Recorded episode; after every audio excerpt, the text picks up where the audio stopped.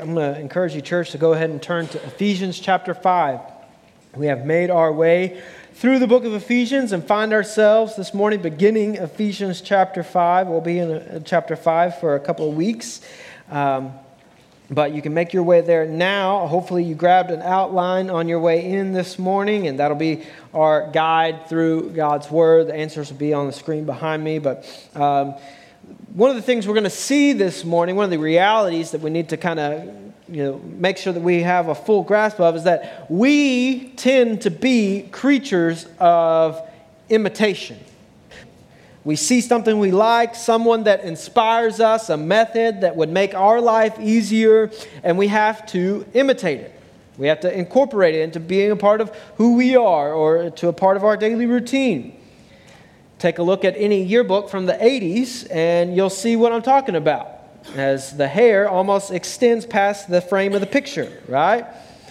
But really, when you look across society, look across history, you'll find countless examples of imitation being a core tenet of explaining people's actions and more.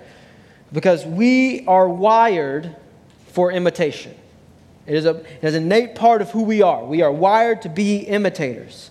On the one hand, this can cause the sharing of ideas and trends to bring people together. On the other hand, it leads to groupthink and blind loyalty.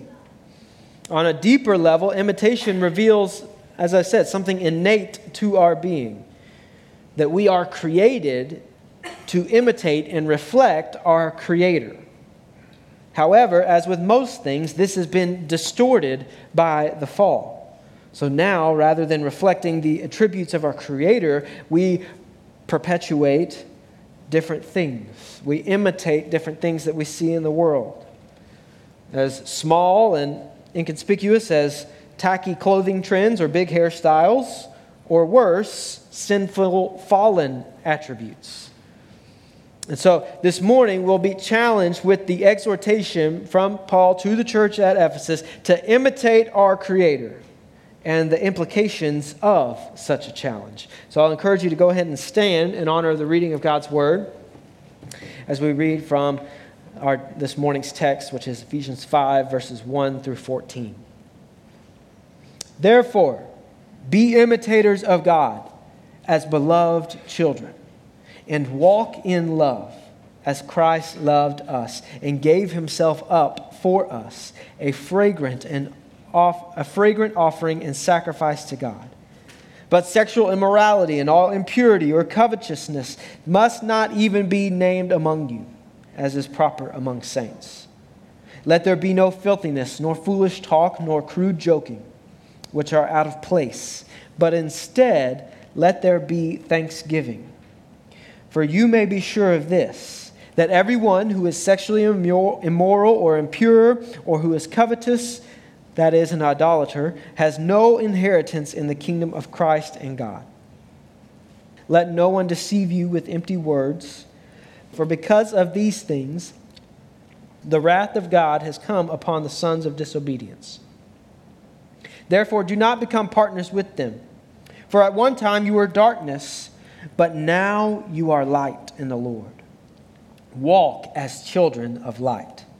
For the fruit of light is found in all that is good and right and true. And try to discern what is pleasing to the Lord. Take no part in the unfruitful works of darkness, but instead expose them. For it is shameful even to speak of the things that they do in secret. But when anything is exposed by the light, it becomes visible. For anything that becomes visible is light. Therefore, it says, Awake, O sleeper, and arise from the dead, and Christ will shine on you. Let's pray. God, as we come before your word and, and attempt to take this, this big chunk and really thoroughly examine it and see and allow it to examine us. I pray that it would take this light that we see referenced here and that it would shine to the deepest corners of our heart and reveal anything in us where we are imitating this world. God, and as you purify us and you make us clean and you sanctify us, pray that you would mold us into your workmanship as imitators of you and reflections of you and your attributes to the world around us. And we pray all of this in Jesus' name. Amen. Thank you, church. You may be seated this morning. So, as we began chapter 4, just kind of some brief recap, kind of building up to where we are now. As we began chapter 4, we began walking on this path of sanctification. This path of sanctification. This began with Paul's urging to walk in a worthy manner there at the beginning of chapter 4. And as Paul urged the church to walk in a worthy manner, he has shown how all the doctrine which he so beautifully espoused in the first three chapters directly influences then how we outwardly live our lives and the decisions we make, the character we reflect, the lifestyles that we pursue. And the first step which Paul laid out on this path of a worthy walk is that of Christ like unity. We see that there in the, the beginnings of chapter 4, that our unity in, is, is distinctly tied to the worthiness of our walk in Christ. As how are we treating one another? How are we walking together? How are we encouraging exhorting one another? The second step, which Paul lays out on that path of a worthy walk, and these are not in you know, a hierarchy of order, they're just the order in which they appear in the text. So the second step, which Paul lays out on the path of a worthy walk, is that of Christ like holiness. We spent the last couple of weeks going over that and thoroughly looking at and examining this call to the new life, this challenge to walk in holiness through submission to the Spirit's working in our lives. And so now we shift gears here. We ended last week, we saw that, that um, pattern that Paul used of, of using a negative command and a positive command, and the results of that command. And we begin somewhat with that same pattern here in verse 1 of chapter 5. But this word therefore, there at the beginning of chapter 5, kind of indicates a shifting of idea and of focus. So we read it again, verse 1. Therefore, be imitators of God as beloved children and so, there again is our favorite word of biblical interpretation, biblical study, that word therefore. This is common throughout all Paul's writing, and maybe you're noticing, particularly as we move through this series, just how common it is even in the book of Ephesians. But therefore, so now in this instance, we're beginning. Uh, we're being, excuse me, rather, we're being, with this word therefore, we're being pointed all the way back to Paul's initial statement in chapter 4, verse 1. That urging to walk in a worthy manner, to walk worthy of the call. And this, of course, means that it also is developed from the instruction that comes after that. So, because therefore always points us back to see what it's there for. And because what is coming right before that is building off of what's before that, and what's before that is the statement of walk worthy of the calling to which you have been called. And so, as this builds on each other, this idea, these steps on the path of a worthy walk, of walking united, walking holy. Well, now we have a new step as we're pursuing holiness, as we're walking united. We have put off the old self, we've put on the new self as we show the attributes of chapter 4, verse 32 of being kind to one another, tenderhearted, forgiving one another, as God in Christ forgave you. Being kind, compassionate, tenderhearted, forgiving. With Christ as our example, we reflect Christ like character. So now we're told that this results in developing into imitators of God. That as we walk on this path of sanctification, as we walk uh, united, as we walk holy and are made holy, that we develop into imitators of God. This brings me to my first point this morning that walking in Christ like unity and pursuing Christ like holiness properly forms us into imitators of God.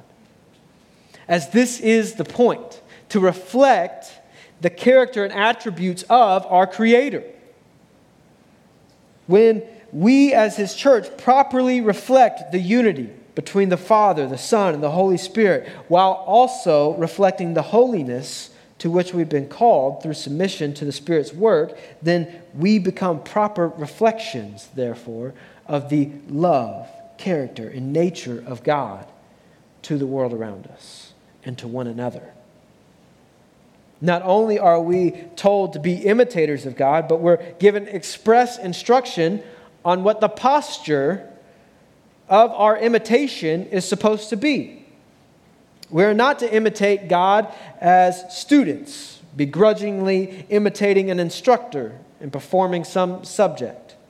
We're not to imitate God as if we're slaves, forced to mimic the commands of a master.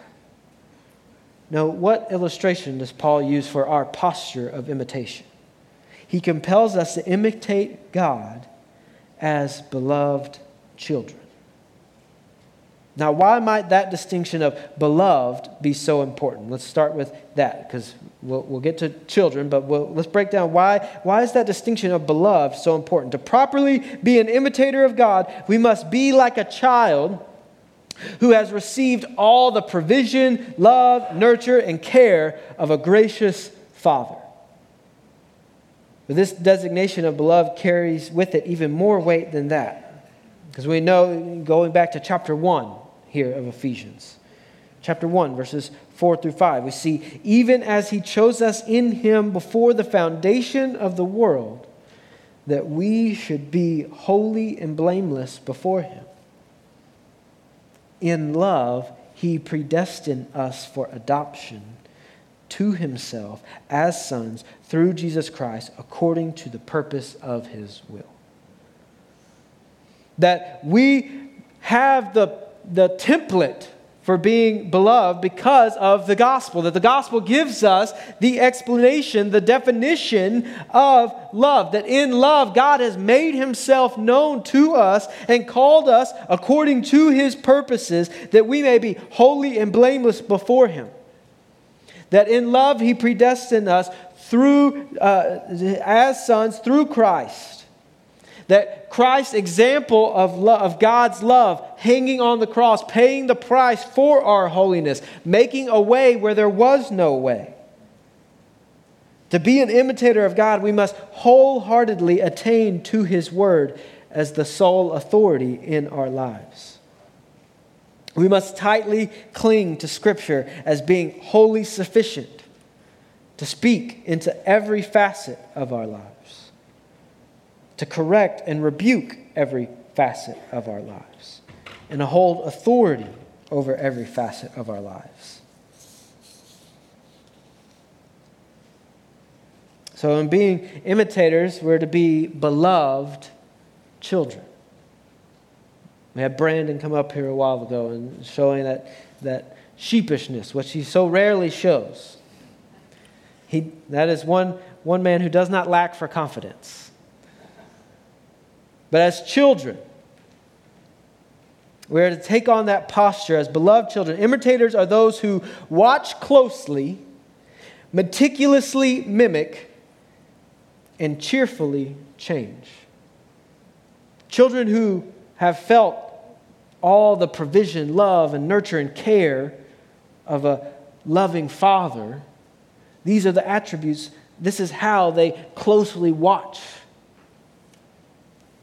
we all know we, in our experiences as children or with children, how we oftentimes see our children mimic us and oftentimes mimic the things we don't want them to mimic or remember the things we don't want them to remember. But as beloved children, we watch closely, meticulously mimic, and cheerfully change. Now, that last part is the key.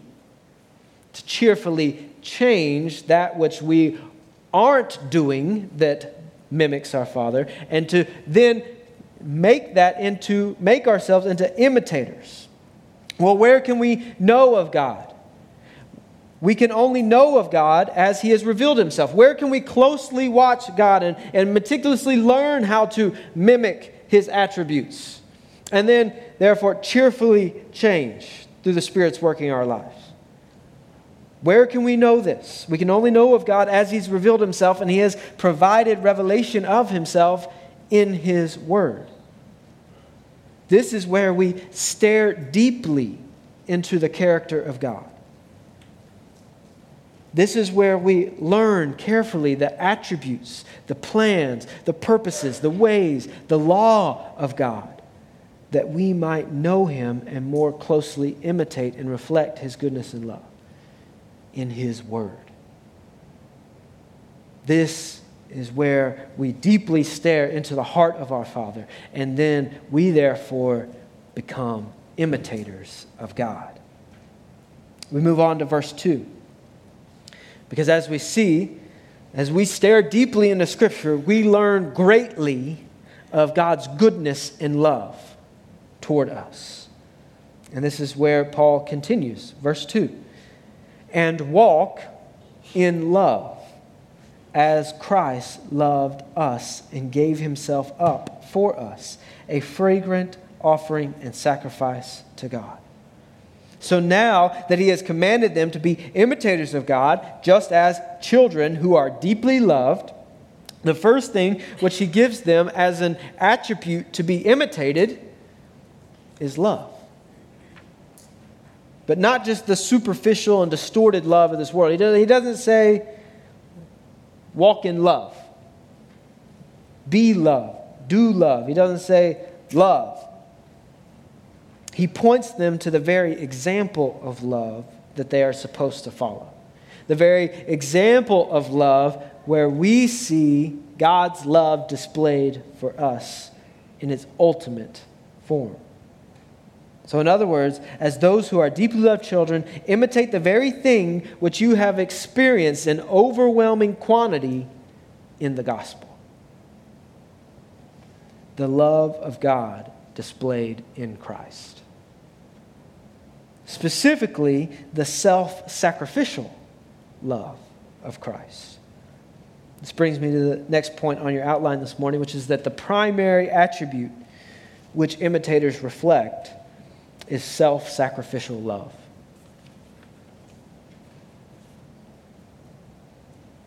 As the first place where Paul points after exhorting them to be imitators of God as beloved children is walk in love as Christ loved and gave himself up for us. The first place Paul points is to the cross. We are to love God and love one another so deeply that our regard for self goes completely out the window. You see, the challenge for us in this church is that our flesh is so self centered that living like this becomes a daily battle. The longer I've been in Christ, the more battle hardened I have become. This is our testimony. And I don't mean battles with non believers or grumpy, self proclaimed Christians, right? Like, there's sometimes I meet someone who's supposed to be a believer, and I just wonder, like, how can you be regenerate and be so grumpy, right? But I digress. All right, so that our battles are not with non believers or self proclaimed Christians. The battles that we have to be ready to fight constantly are within. And here's why I want to point this out. There's that sub point there that self sacrificial love does not sacrifice righteousness. Self sacrificial love does not sacrifice righteousness. And here's what I mean by that is that too often nowadays we will see professing Christians sacrifice the truth of Scripture in the name of wanting to be loving. And that is a dangerous place to be. We'll say, well, well, I don't, really want to speak out against this or that abortion, homosexuality, gender identity, pornography, gluttony, lack of stewardship, worship attendance, or this or that, whatever the sin is. I don't want to speak out against any of that. I just want to show Christ's love. Or I can't bring myself to confront the sin of my brother or sister because that, that wouldn't be loving.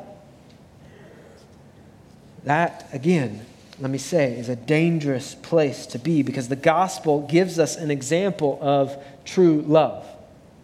And this is the example that Paul points to to walk and to be imitators of God as beloved children. The gospel gives us an example of true love, true self sacrificial love in the person of Christ. So, yes, we are to be loving. Yes, we are to walk in love. But the example of love, the very example of love which the gospel provides us with, is that the loving sacrifice of Christ was necessary in order to make us righteous before a just and holy God. The self sacrificial love of the gospel does not sacrifice righteousness, it requires it. And if you don't believe me, we can keep reading. Verse 3. So he gives us the example, and then now he gives us the, the negative, the adverse example. Verse 3 But sexual immorality and all impurity or covetousness must not even be named among you, as is proper among saints. Let there be no filthiness, nor foolish talk, nor crude joking, which are out of place, but instead let there be thanksgiving. For you may be sure of this that everyone who is sexually immoral or impure or who is covetous, that is an idolater, has no inheritance in the kingdom of Christ and God. So take note there of where self sacrificial love points us, and that is to continual accountability. Take note of how all the actions listed here are worldly, fleshly distortions of things that God has graciously given us to reflect our love. And more importantly, to reflect His love. So we have sexual immorality, distortion of God's good gift. We have impurity and covetousness distortions of God's gifting of grace to give us things that we would then therefore covet what God has given others. It's a distortion. Must not even be named among you, Paul says, as is proper among saints. Let there be no filthiness, nor foolish talk, nor crude joking, which are out of place, but instead let there be thanksgiving. So our hearts are to be in a constant place of thanks to Christ in God, that He would give us this ability to know Him, to, to be known by Him, and to reflect and to be imitators of Him. This is the scheme of the deceiver to use the sinful brokenness of this world not to completely change or tear apart those good gifts of God's grace, but to just slightly distort them to slightly distort them so that while being sinful, they don't appear to be so bad. So that then it's easy for us to justify our actions.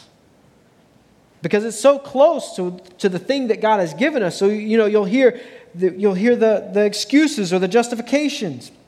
And if God gave me these desires, how could it be sinful?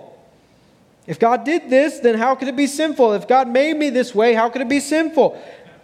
Be mindful of the subtle distortions of the enemy. Because for many, they are subtly leading straight to hell. See, Paul brings this point up. It's the next point on our outline that those who do not reflect Christ like character are not citizens of his kingdom.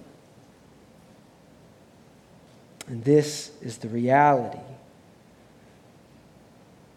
that we have to grapple with as we seek to be imitators.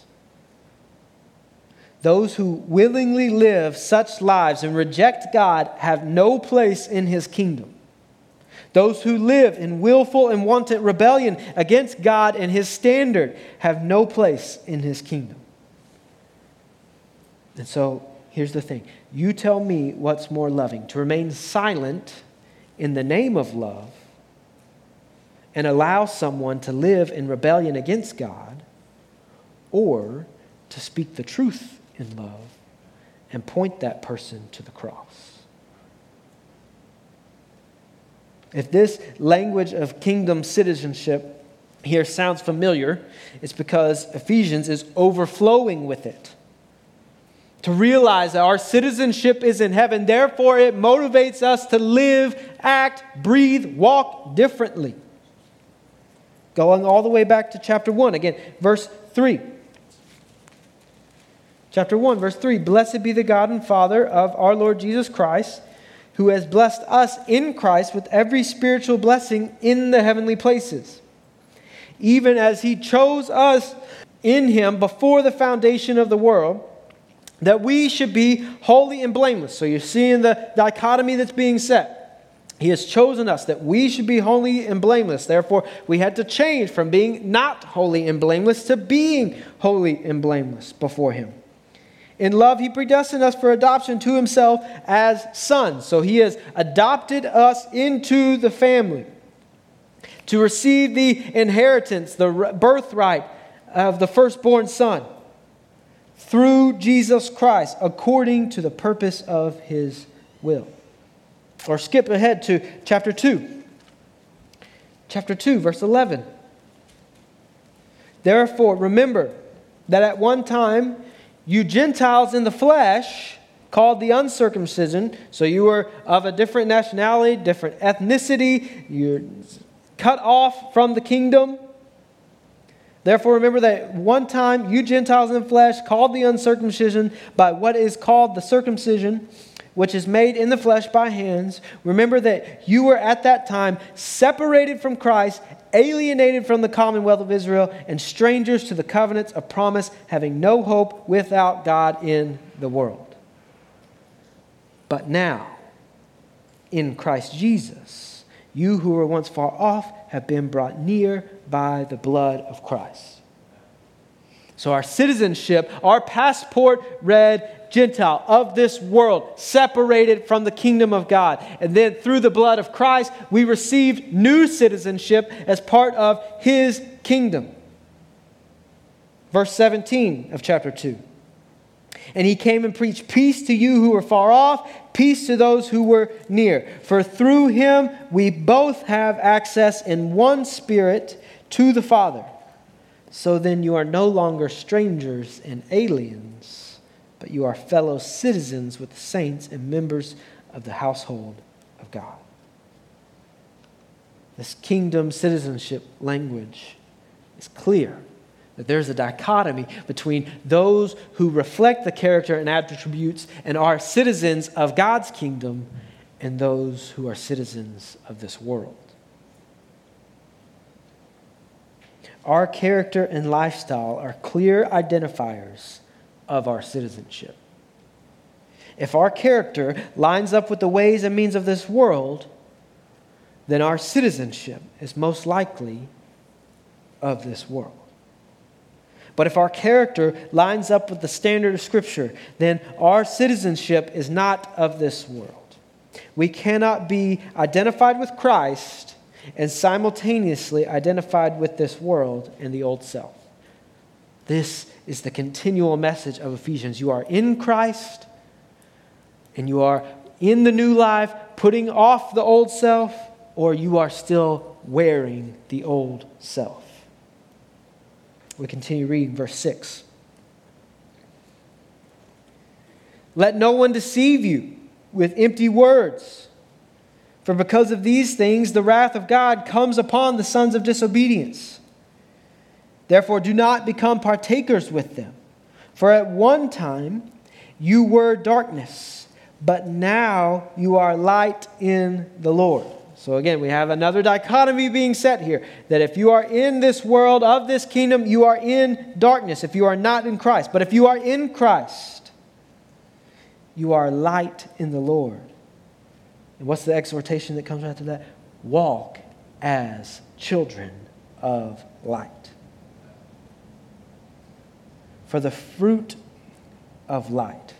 So there we see again that walking as children of light, walking in Christ, produces different fruit than what is produced in walking according to the citizenship of this world, walking in darkness. For the fruit of light is found in all that is good and right and true. And try to discern what is pleasing to the Lord. This brings us to our next point there on your outline, which is that imitators walk in the light of Christ. Imitators walk in the light of Christ. You see, light reveals, it highlights, it identifies. You can't hide in light, but you can hide in darkness. See, the light of Christ brings us to the light of community, in which all have sinned and fall short of glory God. So, therefore, we all know that we all struggle and fall short. And therefore, we can lift each other up, bear one another's burdens. There's a phrase there which I want to highlight that's there at the end. Try to discern what is pleasing to the Lord. But Master Yoda told me, do or do not. There is no try. So when you've seen the true light of the gospel in the person of Jesus Christ, and that light has exposed and burned away the deepest, darkest corners of your heart, it becomes increasingly easy then to discern between light and darkness. How can we discern? The fruit of the light is found in all that is good and right and true. Therefore, what is darkness is not. Well, where do we know what is good and right and true? God's Word.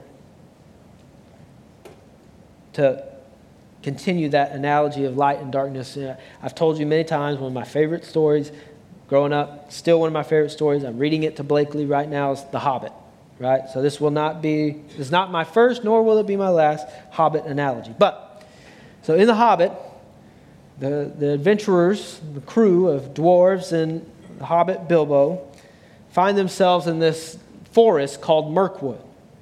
And it's so dark they, they, they can't see the path. They're just kind of fumbling along the way. One of them almost falls into a river and gets swept away. It's the whole thing. So at one point because they don't know they're trying to find their way they have to get through this forest to get where they're going. And so at one point they send bilbo up a tree. It's the main character and they, they send him up a tree and he peeks his head above the canopy of the forest and he's blinded by the light. And this forest is, is darkened because it, it has the, the spirit of the dark Lord. So Bilbo pokes his head up above the tree line and he's blinded by the light and he sees all these beautiful butterflies. So down below, it was dark. There's these weird creatures, there's these black squirrels, all this weird stuff. But then above, outside of that, the light. And he saw that distinction. And lo and behold, Bilbo is the one that helps get them out and rescue them from that forest. And so, my point there is that as we begin to discern the light and we see the goodness of God in the gospel, and that light shines in our heart, what in this world says is evil. See, the world doesn't like light because light reveals, it brings truth, it makes you realize sinfulness, and it brings that out to bear. Well, then, in when we realize the truth of the gospel, we're able to discern that no, light is good and healthy and right and true. Darkness is where suffering is found. So as we continue reading, verse 11. So try to discern what is pleasing to the Lord. Take no part in the unfruitful works of darkness, but instead expose them. For it is shameful even to speak of the things that they do in secret. So not only are we to not we are to abstain and avoid the darkness, but as we realize and are able to discern what is the light, we are therefore then to actively participate in shining that light and exposing the darkness. He says, For it's shameful even to speak of the things that they do, that those who do who are in darkness do in secret. Verse 13. But when anything is exposed by the light, it becomes visible. For anything that becomes visible is light. Therefore, it says, Awake, O sleeper, and arise from the dead, and Christ will shine on you. now, that quotation there at the end is, is not from an Old Testament passage, not from one Old Testament passage, excuse me. Rather, it is from an amalgamation of several Old Testament passages. It's referencing from several places in Isaiah 57, 51, 61, and Malachi chapter 3. So for Paul, this has clearly been God's providential purpose in shining this light, exposing the blind spots, the darkness of the world. That those who are His would walk, would not walk, rather, in the shameful distortions of this world, but would rather expose them and walk as imitators in the light of Christ. The ways of this world are unfruitful, proving, providing only temporary pleasure for what are eternal longings. Therefore, as imitators of God, we expose that which deceives and destroys in darkness. We expose it in our own hearts. We seek to have that light shine in the corners of our own hearts. And then as we become imitators, we shine that light to each other and to the world. And we point to the light which cleanses, and we point to the cross. Let's pray. God, we love you. I pray, Lord, that as we read this exhortation, to be imitators as beloved children.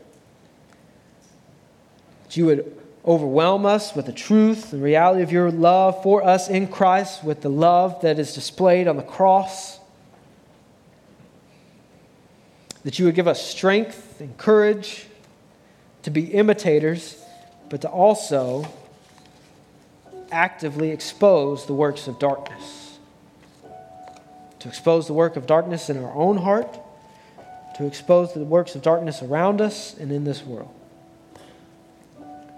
That we may reflect, properly reflect your attributes, your character, your goodness, your love, so that the world may see and know and discern the light from the darkness. And we pray all of this in Jesus' name. Amen.